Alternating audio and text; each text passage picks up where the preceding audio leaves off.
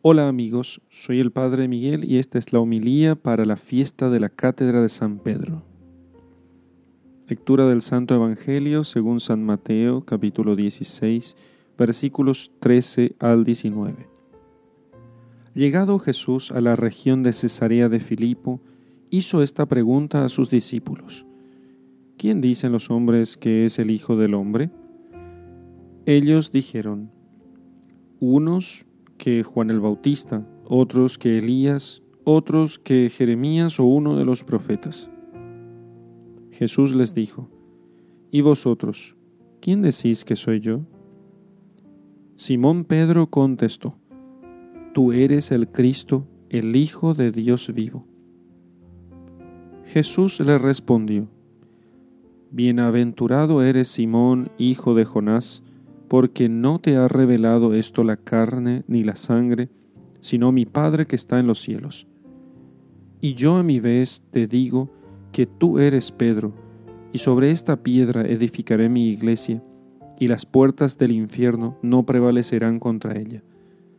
A ti te daré las llaves del reino de los cielos, y lo que ates en la tierra quedará atado en los cielos, y lo que desates en la tierra quedará desatado en los cielos. Palabra del Señor. Gloria a ti, Señor Jesús.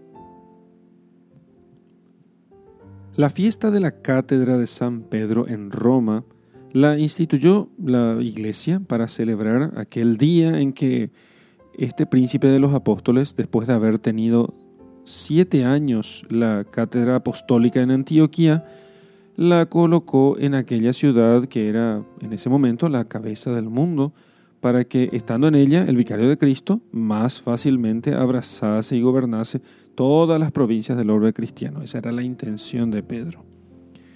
También nos recuerda hoy la iglesia aquel beneficio especialísimo que Cristo nuestro Señor hizo a San Pedro y en él a todo el mundo cuando eh, él fue iluminado no por la carne ni por la sangre, sino fue iluminado por la luz que viene de Dios y reconoció y dio testimonio que Jesús era hijo, eh, hijo de Dios.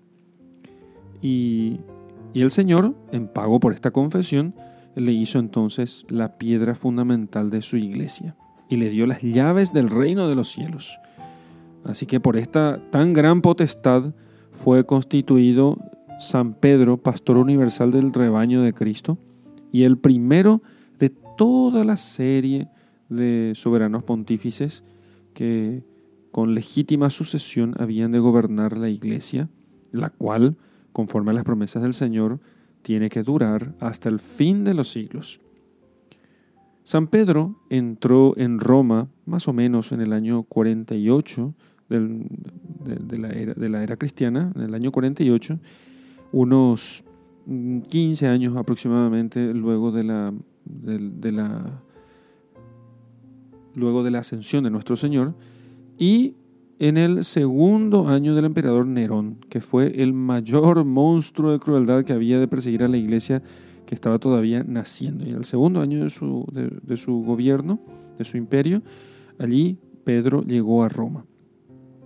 Y si consideramos a San Pedro pobremente vestido, con los pies descalzos, con una alforja al hombro, un báculo en la mano, encaminándose a Roma con intención de allí asentar, asentar en, aquella capital de los Césares el, trono de su monarquía espiritual, no, podría, no podríamos menos que decir que estas son cosas de Dios.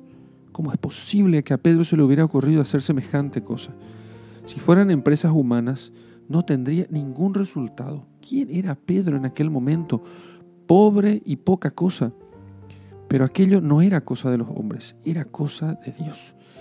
El Señor es quien guiaba a Roma los pasos de aquel pobre pescador de Galilea, desprovisto de todo recurso humano, de toda ayuda de los hombres. Y Dios es quien estableció allí la, la cátedra de su vicario en la tierra y quien la ha conservado por espacio de 20 siglos y la conservará hasta el fin del mundo. Esta es la cátedra de la verdad que Jesucristo dejó establecida perpetuamente sobre la tierra para conservar, esa es su misión, para conservar sin alteración la doctrina de su santo evangelio y para enseñar a todos los hombres lo que han de saber y lo que han de hacer para salvarse. Esta es la piedra fundamental de la iglesia de Cristo. Sobre esta piedra edificaré mi iglesia, dijo él. Y sobre esta, en, esta piedra se han, o, contra esta piedra, mejor dicho, se han estrellado innumerables y poderosos enemigos que jamás cesaron en su diabólico empeño de derribarla y contra la cual, conforme a la promesa de Jesús, nunca prevalecerá todo el poder del infierno junto incluido. En esta cátedra gobernó San Pedro a la cristiandad por espacio de 25 años y hasta ahora se guarda en Roma la pobre silla de madera en que se dice que se sentaba el glorioso príncipe de los apóstoles, y por ella ha obrado ya el Señor muchos milagros. Cuando celebramos la fiesta de la cátedra de San Pedro, celebramos muy en especial esa cátedra, esa, esa silla donde se sentaba San Pedro para poder presidir la liturgia, la Eucaristía delante de sus fieles. Así que Queridos hermanos, habiendo dicho Jesucristo a San Pedro, tú eres Pedro y sobre ti edificaré mi iglesia, eh, han de saber todos los fieles que quieren estar incorporados a este edificio espiritual que es la iglesia, que han de estar unidos con esta primera piedra que es Pedro y con la fe y la doctrina de la iglesia de Roma que los sucesores de San Pedro enseñan. Y que así como el miembro para tener vida tiene que estar unido a su cabeza y el ramo con su raíz, y el río con su fuente, así cualquier fiel católico cristiano tiene que estar unido con la cátedra de San Pedro y con la cátedra de sus sucesores, que después de Cristo son cabezas de todo el cuerpo de la iglesia, fuera de la cual no se halla la vida del Espíritu, la vida, el Espíritu y la gracia con que se sustentan. No hay salvación fuera de la iglesia y fuera de la unidad con el sucesor de Pedro, que eh, con el sucesor legítimo de San Pedro.